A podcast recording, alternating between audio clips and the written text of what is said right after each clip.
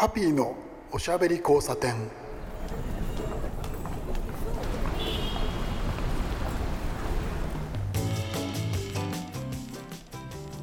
こんばんは。ハッピーこと飯塚敦です。いつも通りラジオを聞いていただいてありがとうございます。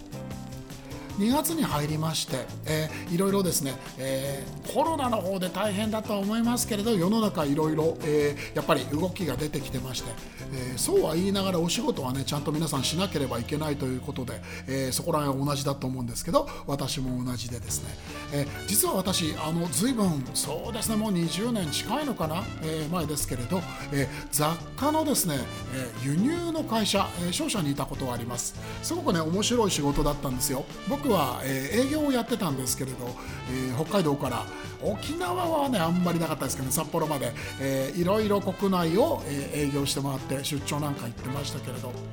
2月とか3月、えー、春になってくるとですねトレーディングショーがいろいろなところで始まるんですね。これはもう毎年ある、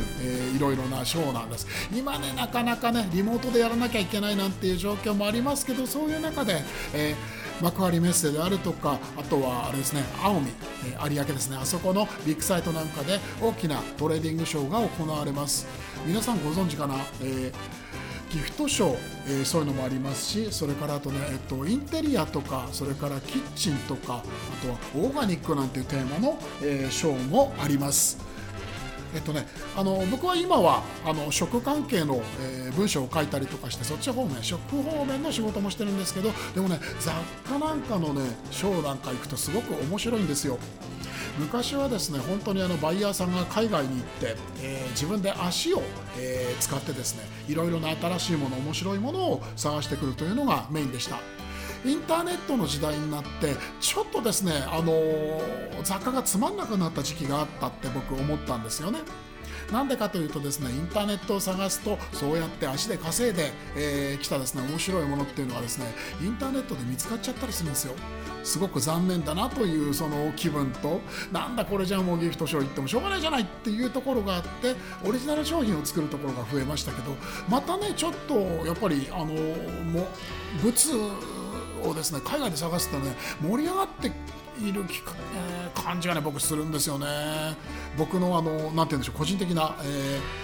ー、感想なんですけれど。いろいろですねそんな、えー、トレーディングであったりとか雑貨であったりお洋服であったりとか、えー、物ですね、えー、物好きなんですけどそういうものをですねいろいろ、えー、お仕事にされているという方をですね今回はお呼びすることにしました。えー、そうですねまだ、えー、ゲストコーナー、えー、もう少し後なんですけれど、えー、今日のゲストはですね女性で、えー、バイヤーをやったり企画をやったりいろんなことをやってらっしゃる方なんですよ。えー、そろそろ、えー、ゲストをお呼びしようと思います、えー、すぐに戻ってきます、えー、少しお待ちください。ハッピーのおしゃべり交差点。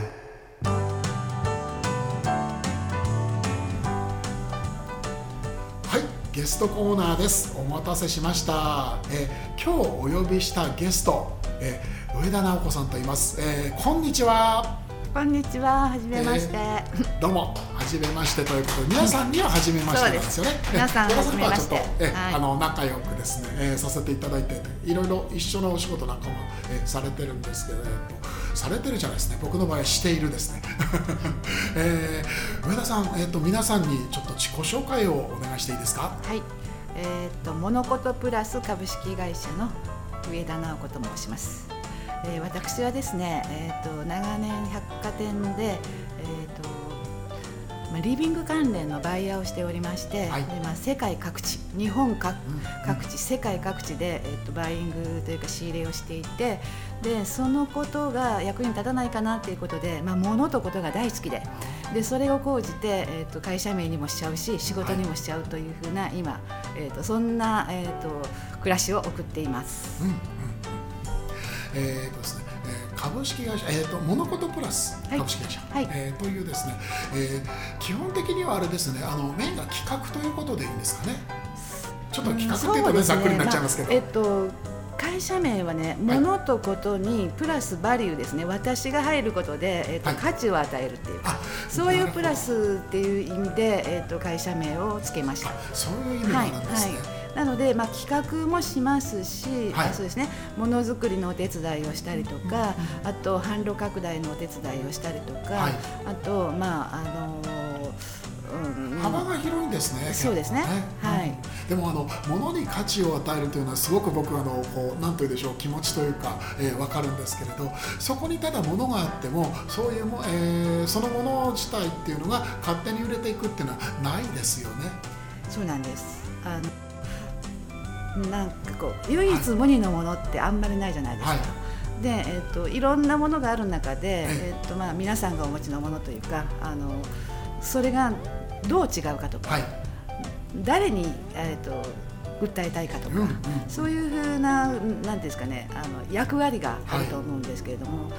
まあ、あのいかんせんその役割があまりにも短すぎてわからない人が結構多くってそれであの気づかせてあげたりとか、えー、ともっとここをこうする、まあ、人と一緒ですよね。はい。この子は伸びるよと。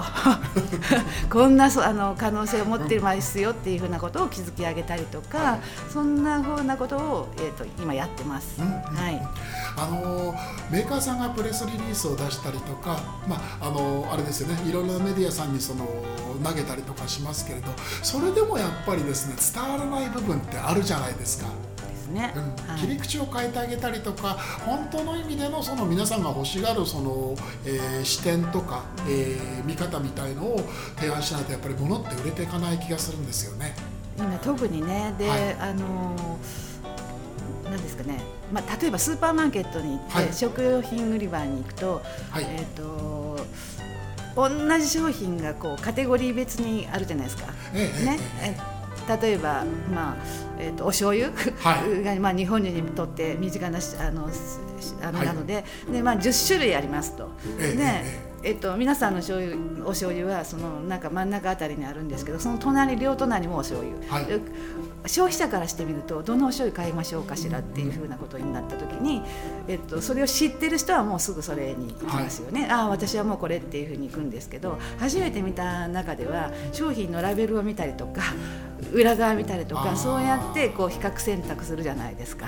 でそこで、えっとなんですかね、選んでもらえるような顔をしているかとか、で自分がお作りになっていることがそこにちゃんと表現されているかっていうふうな、これすごい初歩的なことなんですけどそういうことが意外となんかできてなかったりすることもあったりする。それはその全部の商品に言えることなんですよね。なので、えっとすあのそういうふうなことに私はこう、はい。すごくなんですかねあの可能性とかうんうんそのそうそのことに対して、えー、と気づきを上げるっていうことに今喜びを持ち、はい。はい、で、えー、となんかお手伝いしたいなっていうふうなのがあの今の仕事なんですよね。なるほどはいなるほど、はい。確かに上田さんが、ね、おっしゃる通りであの特に僕はあの今食の方の仕事がメインになっちゃってるんですがあのパッケージとかにですねあのこう食べ物のパッケージにあのプラスアルファの何か、えーサジェストですね言葉が入っていると物が売れたりするっていうのはその如実に感じてまして消費者さんがですねストーリー欲しいんですよねそのものに対して。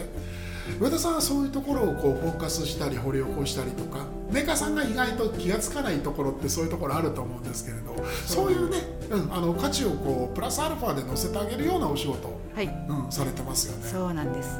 これはですねすごく僕価値があると思うんですよ、うん、こういう時代にこそ必要であとはだからその、えーだったらば、えーメーカーさんがやればいいじゃないっていう言い方をしする人もいるんですけどそうじゃないんですよね外の人が見てどう思うかっていうところは多分キーになると僕思うんですけどそこら辺どう思われます？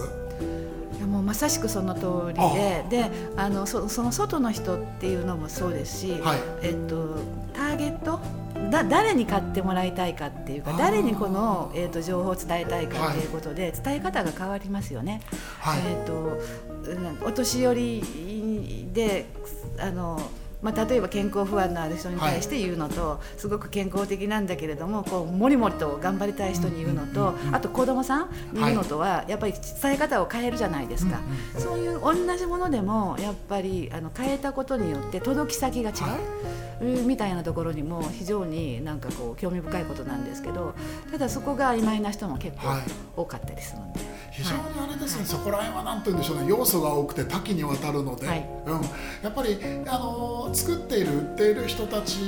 の目線と違うところでその切り口ってまだまだたくさんそうやってこう作っていけますもんね。そうなんです。なので、えっと、結構やっぱりあの現実をお作りになっている方とか事業者の方っていうのは、はい、もうもうどっぷり入り込んじゃってるから、ええあの見えないんですよね。それを俯瞰して教えてあげてトントンって肩叩いてはいはいあの これはこういうふうなのもあるんじゃないですかっていうふうに気づきを上げる、はい、そうするとなんかこう新しい魅力にその人が気づくと、はい、結構やっぱりご本人も盛り上がっていくんですよね。はい、なのでそういうふうななんかこうやり取りだったりあと結果とかが見えたりすると非常に楽しいんですよね。それが好きでまあずっとずっと こういうことをやってるんですけど。とはいえはい、えー、とやっぱりそのクライアントさんいろんなところからお話来ると思うんですけれどあの興味を持って取り組まないと、えー、なかなかやっぱり難しいじゃないですか。そうですね、えー、で上田さんやっぱりそういうそのアンテナ高い方でもいらっしゃるんでそういうところがそのなんて言うんでしょう強みとして持ってらっしゃるんじゃないかと思うんですけど上田さんのそのいろいろな興味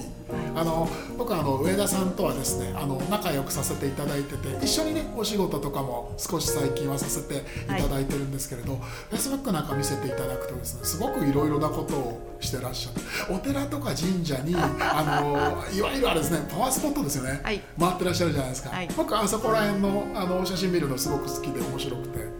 あれでも結構頻度高くないですか？高いんですね。あの、はい、基本的にですね、あのいつ頃からかな、なんかこうパワースポットと言われるところに、はい、えっ、ー、といろいろ行き出して、うん、で、えっ、ー、と。台湾のお寺にも行きますし、はい、あと日本も行くんですけど、あのまあ、御朱印集めを始めたんですよ。最初は行くだけだったの。だけど、あのなんか人がここに行った方がいいよとかこんなパワーがあるよみたいなのを聞いて行ってたりするんですけど最近はなんか自分で選あの選んでいったりとかあとその趣味と実益で仕事絡みでね例えば今東北に結構仕事行ってるんですけどで、えー、とその仕事が午後からあります。っていう時に午前空くじゃないですか、そうするとその私がいる土地でなんかこう行けるところないかしらっていうのを探してその その間になんか神社巡りしたりとか そういうのも含めて結構やってますね。なるほど、はい、あのそうなんですよ。フェイスブックの話であのもう一つあるんですけど、えー、神社仏閣見て歩いてパワースポットをそのあれですねパワースポットハンティングって僕は あのちょっと思ってるんですけど。あのその時のですね上田さんのあの歩く距離。びっくりさせられるんですよ。そうそう距離というか 私歩かれますよね歩数あのね歩くのが結構最近趣味になっちゃってでなんかこう歩数見てあやったやったとかと思うんですけどまあ最高だとね、はい、2万5千歩とか ね。すごいな。2万5千歩すごいな、えーね、先週それ一日ですよね。そうですそうです。先週の土曜日も、はい、先週の土曜日だったかな。すごいなんかいい日だったんですよ。一粒万倍日と転写日のなんかもういわゆるパワースポットに行くのにばっちりな日で、はい。はい、そうするとやっぱりそういう時はお出かけする人も結構多いんですけどその時も2社回ってで結局1万7000歩ぐらい歩ってたかな。で、えっと、私の歩数が伸びるのはただ単にその何ですかね行って本殿にお参りして、はい、でそれで帰るんじゃなくって、えっと、そのいわゆるそのその場所をぐるりとこう周りを全部回ってだからま陰陽があるからその正面からお参りしたらば、はい、もし裏に回って裏からその回れる場合だったら裏までわざわざ回ってそこからもう一回お参りするとか。あとあのその建物とかあとその何ですかねやっぱり古いお寺とか、うんうん、あの、はい、神社だったらあの彫刻が美しかったり建物が綺麗だったりっていうのがやっぱあるのでなのでこう隅々までなんか結構眺めて歩くのが大好きですよね。ね。そう。なんかですね今のお話を聞いててなるほどって思ったところがですねちゃんとあのやっぱりそのじとパワースポットを見て歩く時の上田さんの、えー、スタンスというのがビジネスとちゃんとつながってるってあのくまなく全部見るのとあとはその見落としないように裏側に行ったりとか念念を入れてこう見て歩いたりとかっていうところがなるほどこう物の見方のその何でしょう組み立て、うん、上田さんのそこが割となんていうか大事なとこなんじゃないでしょうかね。あねおっしゃる通りで。はい、であの私例えばねパリにメゾン・エ・オブジェっていう、はい、あの国際見本市があって、はい、そこは定番的にずっと行ってたんですけれども、はい、で普通ねあのリビングのバイヤーとかが行くと、やっぱりリビングカテゴリーのとこだけしか見ないんですよ。ただ私はライフスタイル全般からなんかこう商品を見るっていう、なんかそういうのの目線がもともとライフスタイルショップのバイヤーをしてたっていうのもあるんですけれども、とにかくあの何端から端まで全部見て歩くの。見落としないように。なるほどね、まあ、まあでも見落としたくないですよね。もったいないですもん。まあねでもほとんどの人は大体もうあの要件のところで1日か2日行って終わりってでも私は4日間かけてずっと端から端まで見てっていうふうなことをして、まあ、とにかくあなたと言ったら疲れるわって何回も言われたまだ歩くの？まだ歩くの？って言ってあじゃあここで待っててください。私ちょっと行ってきますからみたいな感じで。すごいな。でもそういうそのあと一歩先にみたいなそのスタンスで見つかるものとか見えるものってありますよね。ありますね、うん、はい。あとまあまあでもなんかこう商品とかあのその神社でもそうなんですけど、はい、ここまここがまだあるよみたいな形で飛び込んでくる。なんかね、うん、呼ばれていくみたいなところもちょっとあって。呼ばれていく、うん、なんかあのなんとなく帰り際にあれ私なんか忘れ物してるかなっていうふうなことをちょっと思ったりすると、はい、やっぱねあるんですよ。あここ行ってなかったわっていうふうなところが。でああこの人がここちょっと私呼ばれてきたわねっていう感じになって、ね、で最後の最後まで見て「どうも今日はありがとうございました」って言って帰るのが私の恒例でございます。なるほど こうあれですねやっぱりね感がありますねそこら辺はね。なるほど面白いな。でもちゃんとやっぱりそうなでしょうね。その、まあ、あの仕事とその、まあ、自分の楽しいこととか趣味とかってあのなんだかんだ言って線を引く人もいますけどつながってないわけないですよね。こう、ね、なんて言うんでしょう。根っこのところで。全部つながってます、うん、であのやっぱ仕事も、はい、仕事は仕事、えーと自分は自分とかあの、はい、暮らしは暮らしっていうふうに割り切ってらっしゃる方もいらっしゃいますけど私、まあ、今もうサラリーマンじゃなくなったから、はい、なんかこう好きなことが仕事？で仕事も生活の一部？私の体の一部みたいな感じになってて、はい、なのであの全てにおいてなんか結構充実ししたいというか、はい、あの大事にしたいっていうふうな思いがすごくあって。あのそうでやってるので今はなんかこうサラリーマンの時通り、はい、結構充実してますね。なるほどなるほど。はいはいそっちの方そっちの方でも大事ですからすごく、でえっとですね上田さんと僕あのたまたまなんですけれどその一緒にお仕事をするようになったという経緯がありましてそれもこれもあれなんですね。このスタジオなんですよね。あそうですね、はい、デジタルキッチン今お送りしています、はい、えー、東京秋葉原岩本町にあります、えー、キッチンスタジオなんですけどここで、えー、お会いすることになって、はい、えー、それから一緒に、えーまあ、あのまだ仕事の方は始まったばっかりですけれど、はい、うん、お話をしたりするチャンスをいただきまして、えー、あれですねあの根っこには、えー、マロンさんがいて、はい、あと、えー、ここのねあのスタジオを主催している社長とこの2人とつないでいただいてってことなんですけど、はい、それでちょっとね今面白い話をですね上田さんに振ってもらったんです。すごい楽しみな。ハッピーさんにぴったりだったと思って、はい、なんか私も新しい仕事いただいた時に、結構なんか自分で盛り上がった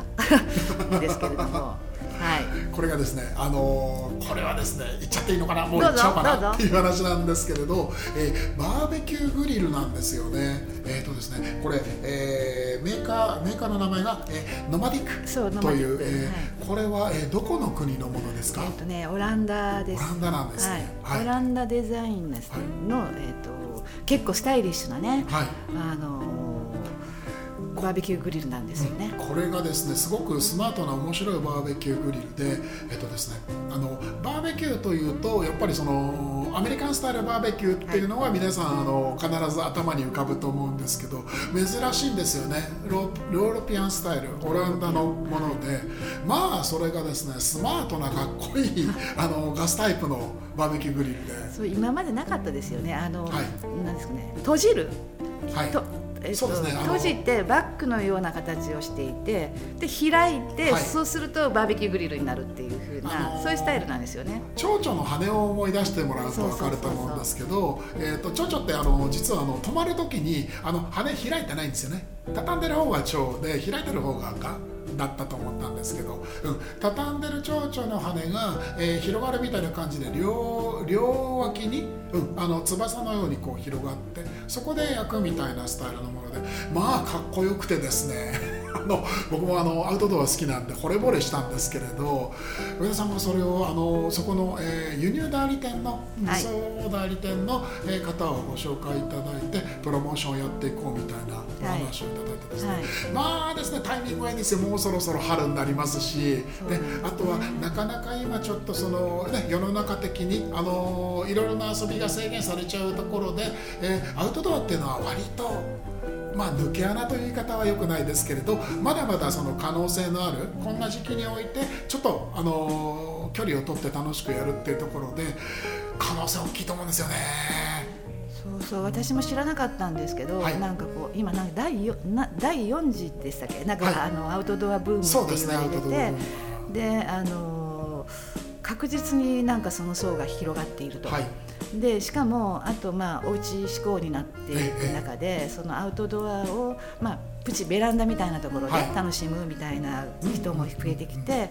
っていうことなのでなんかこうこの、まあ、バーベキューグリルの話いただいた時に、ああバーベキューグリルかっていうふうに思ったんですけど、はい。なんとなくすごい可能性を感じてで、まあ、あのとにかくまあデザインが気に入ったし、ええ機能も新しかったしっていう風ななんか私はその商品に惚れちゃったからだからお手伝いしましょうみたいな。でもそしたらハッピーさんの顔がふーって浮かんできてあそういえばハピーさんなんか結構アウトドアのこともやっててカレーだけじゃなくて そっちの方のなんかこうプロでもあったよなって思って、で多分いつだったかな、ねあのは一緒にご飯食べに行った時に写真見せながらこの、はい。これどう思いますかみたいな言ったらハッピーさんがすんごい盛り上がってくれて。テンション上がったんですよあれ。そう。すんごいテンション上がってくれてあもうだったらもうこの仕事はハッピーさんと一緒にやろうとかって思って。そう次あのねちょっと今はい。企画をしているんです、そうなんです楽しい企画を。あのバーベキューグリルっていろいろなスタイルものがあって僕もあのいろいろその欲しいな欲しいなどうしようかなやっぱりやめようみたいのは何回もあったんですけれど、えーアメリカンスタイルのバーベキューって、えーとですね、物が大きいんですよ。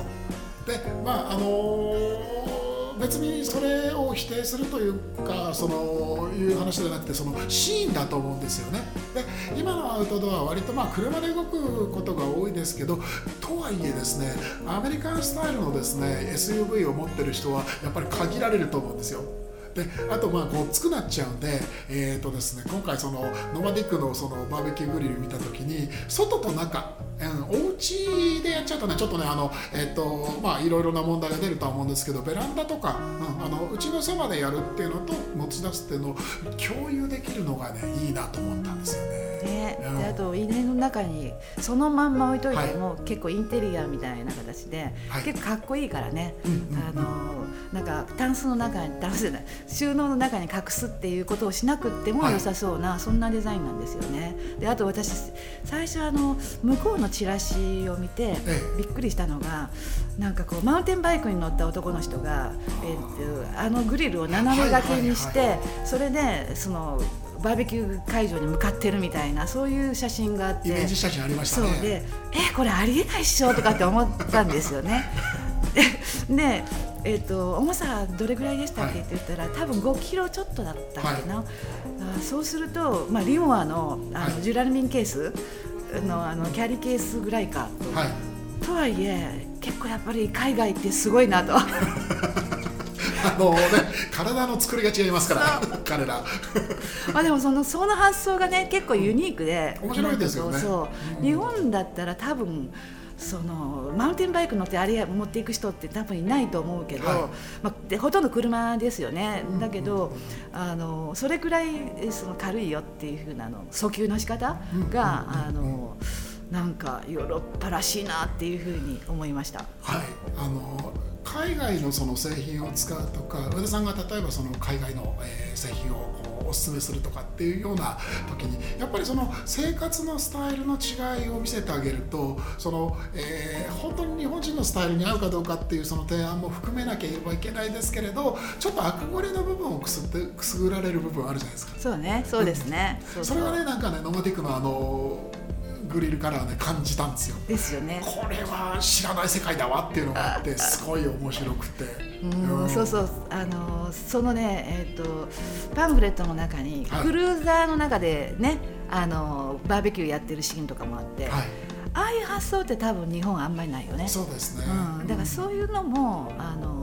なんですかね、まあ、そこで使うかどうかは置いといたとして、はなんとなくあの暮らしの生活の中のこうグレードが上がるというか、うん。そういう楽しみをこうプラスしてあげられるっていうふうなそんなこともいいですよね。はい。うん。そうこういうですね面白いものを、えー企画をねしてえっとなんてでしょうなんて言うんでしょうね。いろいろな人に広めてであの販売に載せていくというようなのが、えー上田さんのお仕事で、まあだからそのやってることの幅は広いですけどまあ面白いことやってらっしゃってですね僕はですねお話が本当に尽きなくなるんですけど意外とですねあの20分25分、はい そろそろ経っちゃうんですよ。早い。でもあのさっっきのグリルなんですけど、来週のね、えー、と27から29かな、えー、と幕張メッセの見本市ではい。初デビューしますので、そうですね。そう。あの、はい。まあえー、とバイヤー御用達の見本市なんですけど、はい。もしよかったら皆さん来てください。私もいますので。はい。えー SNS の方にそこら辺の情報なんかも載せておこうと思いますんでぜひぜひちょっと現物見たい人は、えーはい。もちろんあのあれですね。あの自分で対策をちゃんとしっかりして、うん安全にということで、はい。えーぜひぜひ、えー来てみてください、えー時間になっちゃいました。もう残念です。もうちょっとおしゃべりしたいです。とはいえですね時間ありますので、えー今日のゲストは、えー上田直子さんでした。どうもありがとうございました。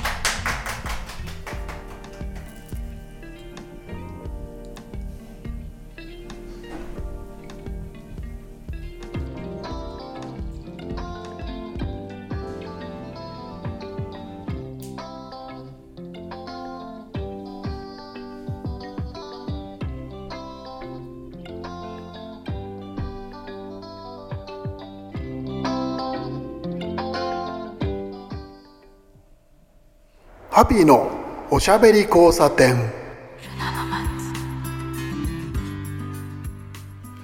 いかがだったでしょうか？ちょっと面白い話聞けたでしょ